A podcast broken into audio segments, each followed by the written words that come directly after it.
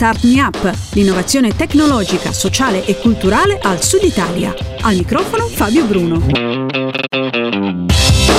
Ciao a tutti e ben ritrovati a Start Me Up, il podcast che vi tiene aggiornati sull'innovazione tecnologica, sociale e culturale del Sud Italia. Un grazie al nostro sponsor tecnico Kidra.com, servizi web per il tuo business, ai nostri Patreon che crescono in numero e alla fine di questo podcast li nomineremo tutti, e Cristina Marras, splendida voce che accompagna la sigla di apertura e di chiusura di questo podcast. Questo podcast apre ufficialmente la collaborazione fra Star Me Up e Creative Mornings Palermo. Ogni mese ospiteremo infatti lo speaker che animerà la colazione creativa palermitana. Se non sapete di che cosa stiamo parlando, andatevi a recuperare i podcast, due podcast fa in cui abbiamo dedicato uno speciale a questo magnifico format. Eh, di solito cercheremo di ospitare lo speaker prima del talk. Oggi partiamo con un'eccezione perché in questo podcast ascoltiamo l'intervista che ho registrato qualche giorno fa a Valentina Bazzarin, che ha parlato di intelligenza invisibile, etica indispensabile a Palermo il 5 aprile scorso. Valentina, benvenuta a Star Me Up. Buongiorno e buongiorno a tutti, buongiorno a te, buongiorno a tutti. Tu sei una psicologa con una carriera da precaria all'Università di Bologna e dico questo perché è stato argomento di discussione del tuo talk a Palermo. Sì, sono una psicologa atipica perché anche se eh, lo faccio ogni tanto come battuta, in realtà non esercito, sono psicologa perché è il mio ambito di ricerca e il mio ambito di insegnamento. L'ho fatto per tanti anni come precaria all'Università di Bologna, adesso sono libera e professionista, continuo a insegnare e faccio ricerca eh, come indipendente. E a proposito del tuo talk eh, di Palermo, quello che hai fatto l'altro giorno per Creative Mornings, eh, ti sei concentrata su due concetti, ovvero intelligenza invisibile ed etica indispensabile. Se ho capito bene, sono il primo una condizione e l'altro una risposta, giusto? Sì, eh, io oddio, in realtà si possono anche scambiare i ruoli, però uh-huh. nel, nella presentazione del talk era questo il mio intento, parlare di intelligenza invisibile che non è solo l'intelligenza artificiale, ma anche quella che una volta veniva definita intelligenza collettiva e eh, etica indispensabile perché abbiamo bisogno di una bussola che ci aiuti a capire per quali fini è giusto utilizzare questa intelligenza e invece per quali fini è sbagliato eh, sfruttare questa opportunità di informazione che abbiamo attraverso le tecnologie digitali. E immagino che di questo anche ti occupi tu, diciamo, come studio, no? Sì, come ricercatrice, come interesse uh-huh. personale è assolutamente al centro delle mie, delle mie, ricerche e delle mie riflessioni, ma penso che in realtà eh, sia sbagliato eh, cercare di capire nel chiuso della mia cameretta o nel, nel, mio studio e provo a farlo discutendo nel più possibile con gli studenti con i quali mi trovo a incontrarmi durante le, le lezioni, con le persone eh, che incontro in iniziative come quella eh, di Creative Morning e, e, anche in contesti meno eh, frontali, quindi eh, purtroppo i miei amici, la mia famiglia sanno che ne parlo anche durante pranzi e cene e raccolgo informazioni, post-it, idee su eh, effettivamente come sta cambiando eh, il nostro mondo eh, grazie alle nuove tecnologie e anche un po' su eh, come vorremmo che cambiasse questo mondo con le tecnologie che ci portiamo sempre dietro e abbiamo sempre a disposizione diciamo che ti porti un po' il lavoro a casa, ecco. Sì, mi porto un po' il lavoro a casa e effettivamente non lo porto solo a casa mia, diciamo che ho anche questa attitudine alla rappresentanza del polletto, quindi fa- faccio entrare l'argomento anche nelle case degli altri, lo faccio eh, sia attraverso la mia presenza fisica che attraverso lettere con un qualche piccolo intervento radiofonico ah, okay. eh, settimanale. Bene, sì, sì, sì. Poi magari ci dai anche i riferimenti dove poterti ascoltare, perché immagino si possa ascoltare anche su online, giusto? Sì, sì, assolutamente. La tecnologia ci permette di fare anche questo. Adesso Bene. non è importante essere di fronte alla radio nel momento in cui inizia la trasmissione, ma in realtà si possono recuperare le informazioni grazie alla rete. non ce lo noi che abbiamo un podcast, però appunto la radio mi dicevi Radio Città del Capo, eh, dove si trovano appunto i tuoi interventi, dacci un riferimento, daccelo subito. Sì, il programma eh, è un programma quotidiano e uh-huh. si chiama Pensatec ed è condotto da Damiana Guiari e invece io all'interno di questo programma una rubrica settimanale che va in onda il giovedì eh, mattina, anzi no scusa, il venerdì mattina adesso, e il venerdì mattina e si chiama Eco Etico. Ok, perfetto. Torniamo al talk, Valentina, perché una cosa che mi ha colpito è stato il ragionamento sugli stereotipi e i pregiudizi degli algoritmi e di come questi poi abbiano degli effetti pratici e concreti nella vita di tutti i giorni. Perché è una cosa che oggettivamente, insomma, tu naturalmente questo lo diciamo anche per chi ancora non lo ha visto e lo vedrà, insomma, perché sarà comunque disponibile su YouTube il video. Tu parli appunto degli stereotipi e dei pregiudizi che le persone normalmente hanno e poi un po' stuzzichi il pubblico dicendo secondo voi gli algoritmi hanno anche queste cose? E qui in realtà uno dice, direbbe di no, ma poi alla fine non è così, giusto? Sì, esattamente. Gli algoritmi non fanno niente, gli algoritmi in realtà calcolano, calcolano eh, sulla base dei dati che noi forniamo. Questi dati sono ovviamente eh, i dati, soltanto i dati che noi produciamo e quindi i pregiudizi degli algoritmi, eh, un po' come i nostri, si riferiscono alla realtà che l'algoritmo può conoscere, quella parte, porzione di realtà che l'algoritmo può conoscere.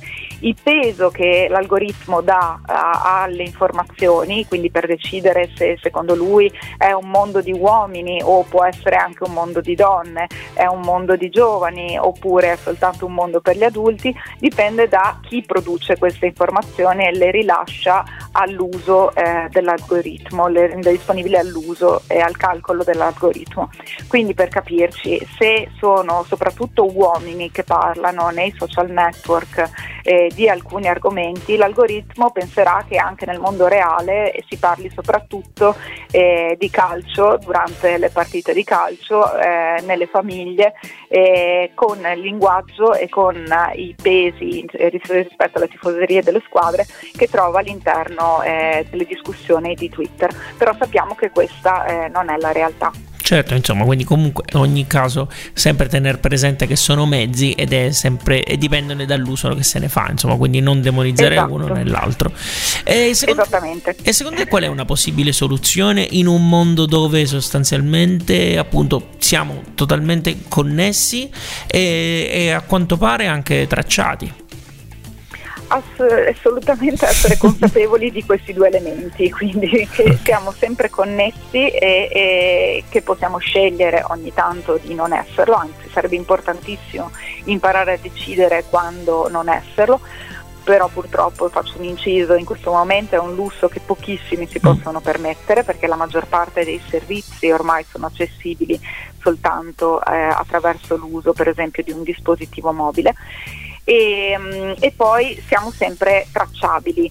Eh, anzi, in realtà al momento siamo sempre tracciati perché molto spesso non sappiamo dire di no o non sappiamo che possiamo dire di no al tracciamento continuo che avviene eh, di nuovo soprattutto eh, a causa della nostra relazione, della nostra estensione eh, nel dispositivo mobile.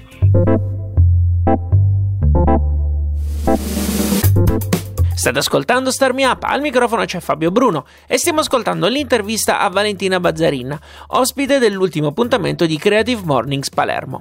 Fino ad ora abbiamo parlato di quello che Valentina ha raccontato ai colazionisti palermitani. In questa seconda parte dell'intervista invece prendiamo un po' la tangente e ci discostiamo un po' dal talk. Valentina, uh, sganciandoci un attimo dal tuo intervento di Palermo, anche se poi in realtà rimaniamo sempre un po' lì, volevo chiederti di più su Open Education Italia, che è un progetto e un'associazione di cui tu fai parte, giusto? Sì, è un'associazione informale al momento e noi siamo però il nodo italiano di un network internazionale e mm, non solo partecipo alle attività, diciamo che sono stata uno dei, dei fondatori, anche se eh, tendenzialmente non mi occupo di educazione, non è esattamente il mio ambito di ricerca, però eh, all'interno dell'educazione finalmente si inizia a parlare anche dei temi eh, a me più affini, quindi eh, si cerca di parlare di politiche del digitale, si parla di, eh, degli aspetti cognitivi legati all'uso eh, di determinati studenti, suoi strumenti ma anche di eh, quali sono gli strumenti più adatti rispetto alle eh, nostre competenze cognitive e poi soprattutto si parla eh, molto di assetti di potere che è il mio argomento principe in questo, in questo momento. Immaginavo. E sul sito ci si parla di barriere che da abbattere nel mondo dell'educazione, e l'ho, l'ho, letto fra i vari principi. E quindi ti volevo chiedere quali sono oggi le barriere che, trovi, che ci troviamo a dover abbattere nel mondo dell'educazione principalmente e poi anche un po' nei vari ambiti più aperti e diciamo nei vari ambiti sociali, se così possiamo dire. Ce ne sono moltissime, ci sono strumenti molto costosi e quindi non accessibili a tutti, ci sono strumenti che viaggiano attraverso la banda larga e la banda larga è un'infrastruttura che non raggiunge allo stesso modo tutte le persone, ci sono ehm, opportunità conoscitive, di dialogo e di scambio che sono legate alle competenze dei docenti nelle eh, varie scuole di vario ordine e grado. E anche questa distribuzione non è, non è equa e quindi non tutti i docenti sanno, sono consapevoli delle opportunità conoscitive che ci sono oggi e sanno proporre programmi adeguati rispetto allo eh, sviluppo di competenze critiche ma anche alla ehm, possibilità di questi studenti di poi di evolvere eh, i loro percorsi di crescita, i loro percorsi educativi eh, nel mondo del, del, digitale. E soprattutto eh, ci sono eh, competenze legate allo eh, stato stato delle, lo status delle famiglie mm-hmm. eh, in Italia, famiglie che eh, sono a pieno diritto, famiglie eh, italiane con tutti i diritti civili connessi, invece famiglie che hanno storie diverse che potrebbero portare un arricchimento attraverso le loro storie eh, cosmopolite e invece si trovano a non avere accesso per esempio ad alcuni strumenti indispensabili per vivere ehm, la vita scolastica oggi. Ehm, mi riferisco soprattutto agli strumenti eh, digitali perché okay. eh, alcuni eh, strumenti digitali sono collegati ad alcuni diritti eh, di cittadinanza. Ah, ok, ok. Questo è molto interessante e soprattutto insomma è un messaggio Questo che non esatto, che non passa, che non passa. Esatto, infatti non, non, passa spesso, ok. Ehm, prendila anche un po' come una provocazione questa domanda che sto per farti perché eh, state cercando anche voi di far passare il messaggio che open barra gratuito non deve essere per forza povero barra scarso, perché un po' di solito è questa la cosa che si dice, ah, uno strumento open o comunque che è gratuito di solito è meno performante rispetto ad un altro che invece è a pagamento o magari è gratis però si prende tutti i tuoi dati. State... Allora, noi abbiamo provato a ribaltare questa retorica fin dall'inizio e quando dico noi parlo delle persone con cui mi trovo a fare ricerca e a discutere di questi temi fin da quando sono diventati per me rilevanti, quindi fin dall'inizio del 2000. Il primo concetto che deve passare è che quando qualcosa è gratuito, eh, di solito in realtà il valore è altissimo e eh, il prodotto tendenzialmente sei tu attraverso la traccia digitale che stai lasciando. Quindi quando un servizio ti viene offerto gratuitamente non è assolutamente povero, ma la ricchezza non è tanto eh, misurabile con gli strumenti con cui siamo abituati a misurarla, ma di solito stai lasciando giù delle tracce digitali che hanno un grandissimo valore, quindi tu contribuisci a generare il valore di quello, di quello che stai eh, utilizzando. E a partire da questa premessa e noi pensiamo che visto che siamo noi a generare questi contenuti, eh, il valore di questi contenuti, è importantissimo che soprattutto in ambito educativo, in ambito culturale, eh, ci sia eh, una, eh, la possibilità per tutti di accedere ai contenuti che contribuiamo a creare. E questa è la filosofia alla base del progetto di Open Education, ma anche la filosofia alla base della maggior parte delle associazioni con le quali mi trovo a collaborare a vario titolo, in vario modo in questo, in questo periodo. Un altro progetto che ti ha visto coinvolta in prima persona è l'edizione italiana de Il nostro diritto digitare alla città. Cosa c'è in questo libro e perché secondo te è, f- è importante leggerlo?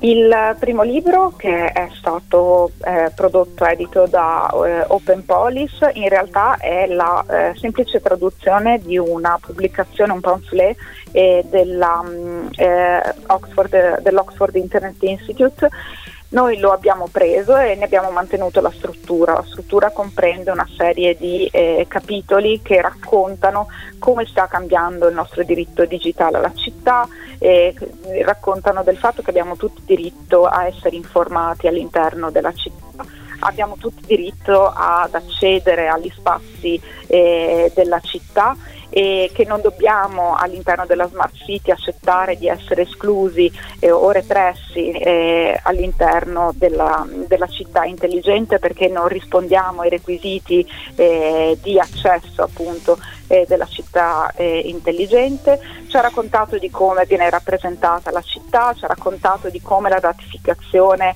e il um, proprietario automatizzato delle, delle, case stia condizionando il mercato immobiliare, abbiamo parlato di lavoratori digitali, di come ripoliticizzare i dati, della campagna eh, Digital Liberties.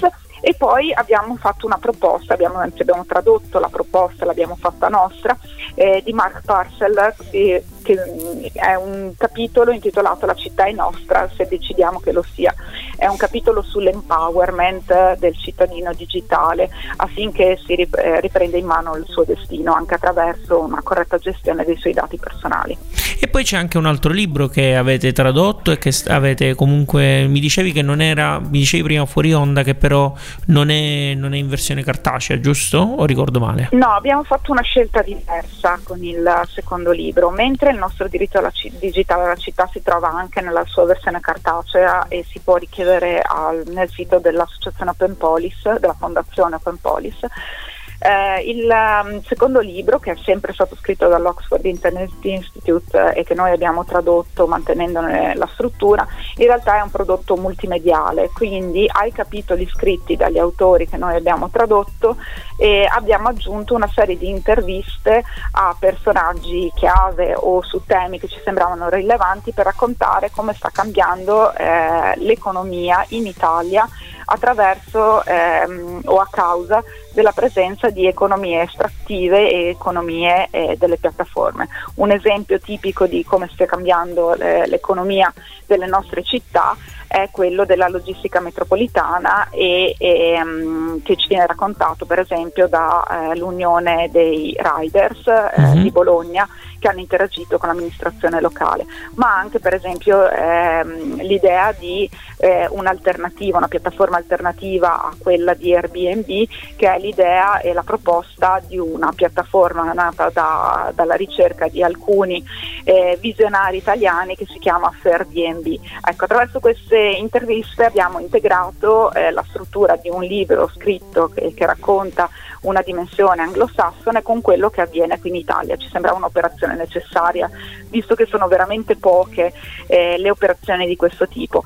Non l'abbiamo reso un uh, prodotto cartaceo perché la carta in qualche modo fissa, è vero, ma ci limita eh, nelle possibilità di aggiungere contenuto mano a mano che questo fenomeno cresce e diventa ah, okay. più interessante e ne scopriamo alcuni aspetti. Bello, e in realtà anche perché insomma immagino se uh, però appunto anche qui correggimi se sbaglio il vostro intento non è quello di demonizzare queste piattaforme anche qui ma il modo in cui vengono utilizzate quindi non è tanto il discorso sul lavoro o sull'esistenza di queste piattaforme ma per esempio come queste piattaforme trattano i dati e la condizione dei lavoratori giusto?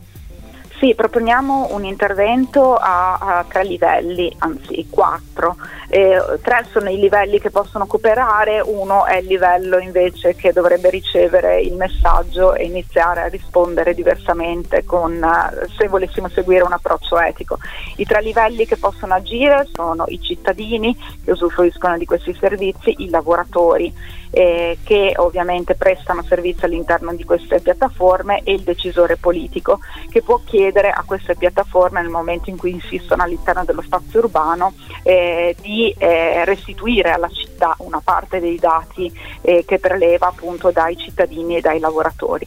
L'interlocutore sono appunto i gestori delle piattaforme, certo. Eh, chi decide all'interno di queste piattaforme, quindi chi fa la politica delle piattaforme, perché il la loro decisione sulla policy interna aziendale ha degli effetti eh, molto grossi all'interno delle politiche della città. Pensiamo soltanto come cambia la mobilità urbana di una città eh, nel momento in cui nella città arrivano delle eh, bici, un progetto di eh, noleggio bici eh, temporaneo come, come Mobike uh-huh. in molte città italiane. Ecco, questo è solo uno tra i tantissimi esempi. Noi pensiamo che sia importantissimo che cittadini, lavoratori, piattaforme e decisori politici si trovino a discutere di che tipo di visione di città hanno e tutti insieme trovino un accordo affinché non, nessuna di queste categorie sia svantaggiato ma tutte possano approfittare dell'opportunità che ci viene data dalla tecnologia e dai big data. Dacci una speranza, secondo te è solo questione di tempo affinché le cose cambino oppure no? Non solo speranza, eh, okay. in realtà c'è bisogno di una chiamata collettiva all'azione, che è quello che io provo Beh, a, a, sollecitare eh, tutte le volte. La prima azione è una ricerca delle informazioni, una ricerca di opportunità di conoscenza e di incontro. Uh-huh. E eh, la, la, seconda istanza è una volta che ci siamo incontrati e abbiamo deciso che condividiamo un obiettivo, mettiamoci d'accordo su come possiamo agire e interagire con gli altri attori presenti nello spazio che vogliamo e che dobbiamo condividere. È da un po' di tempo che promuovo il gruppo Telegram di Star Up, a cui, lo ricordo, si può avere accesso solo a fronte di una piccola donazione. Vi consiglio di entrare a farne parte in questi giorni, perché stiamo per organizzare un primo incontro di gruppo, un modo per conoscersi e cercare di fare sistema insieme. Nell'ultima parte di questo podcast vi spiego come fare, sul perché è importante esserci, lo dovreste sapere, ma ve lo ricorderò fra un pochino. Adesso invece ci ascoltiamo la terza parte dell'intervista a Valentina Bazzarin. Valentina, torniamo al tuo talk di Palermo perché eh, la tua discussione è partita dall'etica, giustamente. Come facciamo a riconoscerla, secondo te, in un momento storico in cui sembra avere la meglio il moralismo?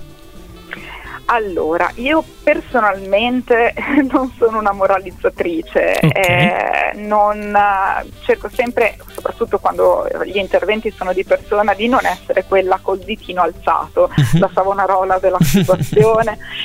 E, mm, e, in realtà non esiste un'etica, eh, l'etica pubblica è in continuo divenire ed è un discorso pubblico che deve essere costantemente aggiornato.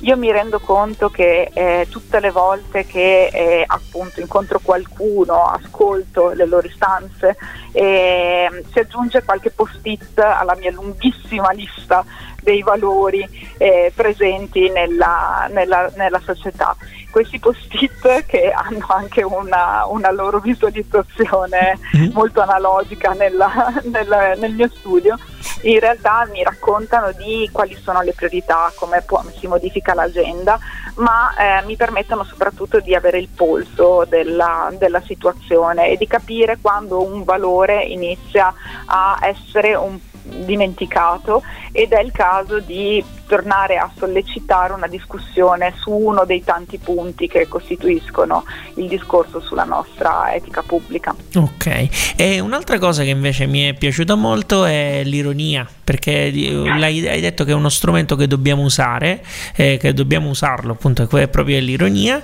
e l'hai citato poi anche con, um, citando a tua volta altre due cose che sono secondo me fantastiche. Da una parte Love, Death and Robots, che è questa serie di Netflix eh, che è uscita da, da poco ed è appunto sul mondo della robotica, ma non solo, e poi anche il fenomeno passami il termine, Greta Thunberg. Eh, perché l'ironia secondo te ci salverà? Allora, eh, parto da Greta. Eh, Greta è un esempio di come l'ironia eh, in realtà possa permetterti di uscire anche dalle situazioni in cui eh, di solito saresti messo nell'angolo e iniziare a guardare la, la società eh, da un altro punto di vista, mettendone in luce quelle che sono le contraddizioni, eh, come nel caso di Greta che come ha, ha raccontato nel suo talk è diventato famoso, che l'ha fatta anche diventare famosa e conoscere a tutti. Eh, in realtà lei è affetta da sindrome di Asperger, vede soltanto il mondo come bianco e nero però questa capacità di polarizzare il bianco e nero le ha permesso di eh, mettere in contraddizione appunto chi lo raccontava tutto bianco o tutto nero.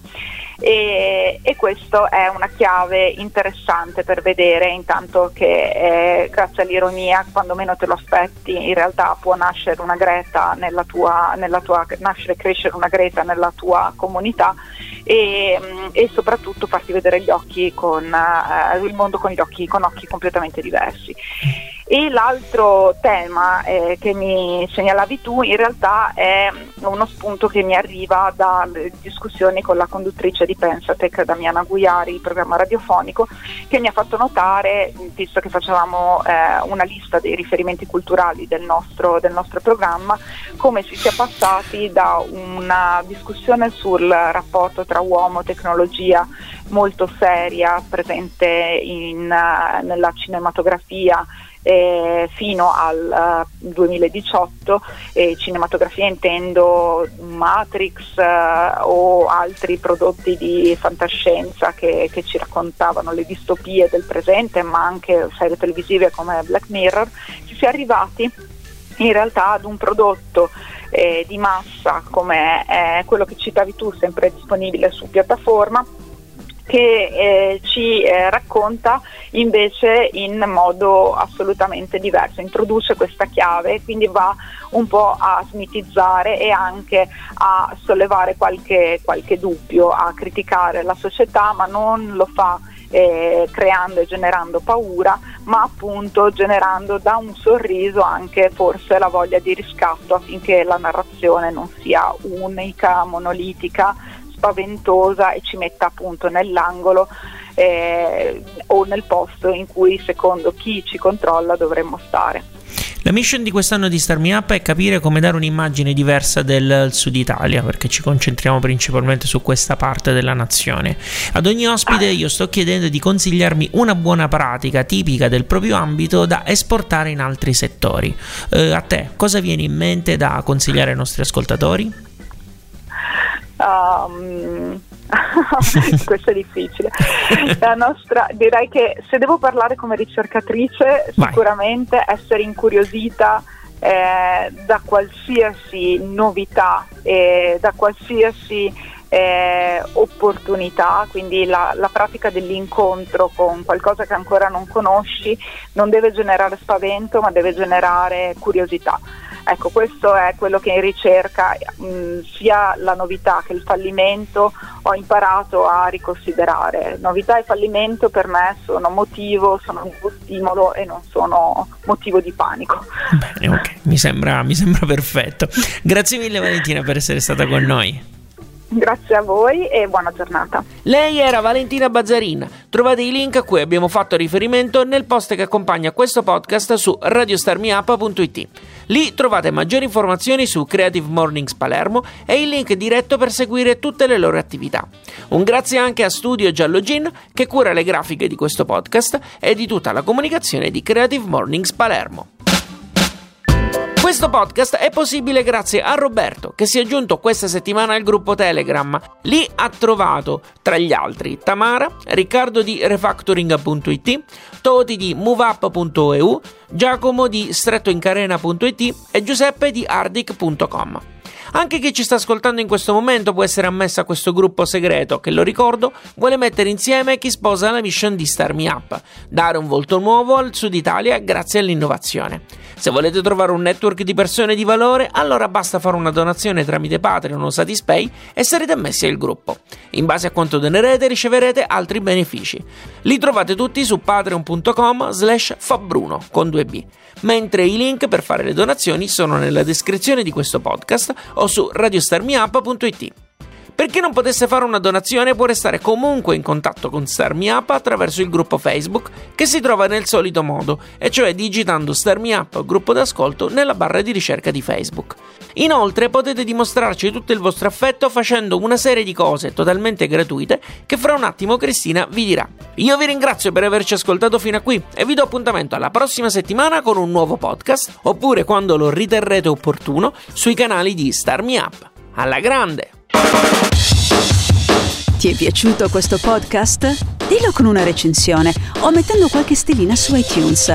Un complimento fa piacere, una critica ci aiuta a crescere. Segui il programma su Twitter, LinkedIn e Instagram. E se ti piace, abbonati. Non perderai così neanche un podcast. Non sai come fare? Su radiostartmeup.it trovi le istruzioni, il link diretto a iTunes e il feed RSS che puoi usare su Android. Ci sono anche i link ad alcune app da scaricare gratuitamente che puoi usare per ascoltare i podcast direttamente sul tuo smartphone. Altrimenti vai su Spreaker.com e cerca Start Me Up. Start Me Up è un prodotto di Smartwork, idee digitali per il mondo reale e può contare sul contributo di Kidra Hosting, servizi web per il tuo business. Per info e contatti www.radiostartmeup.it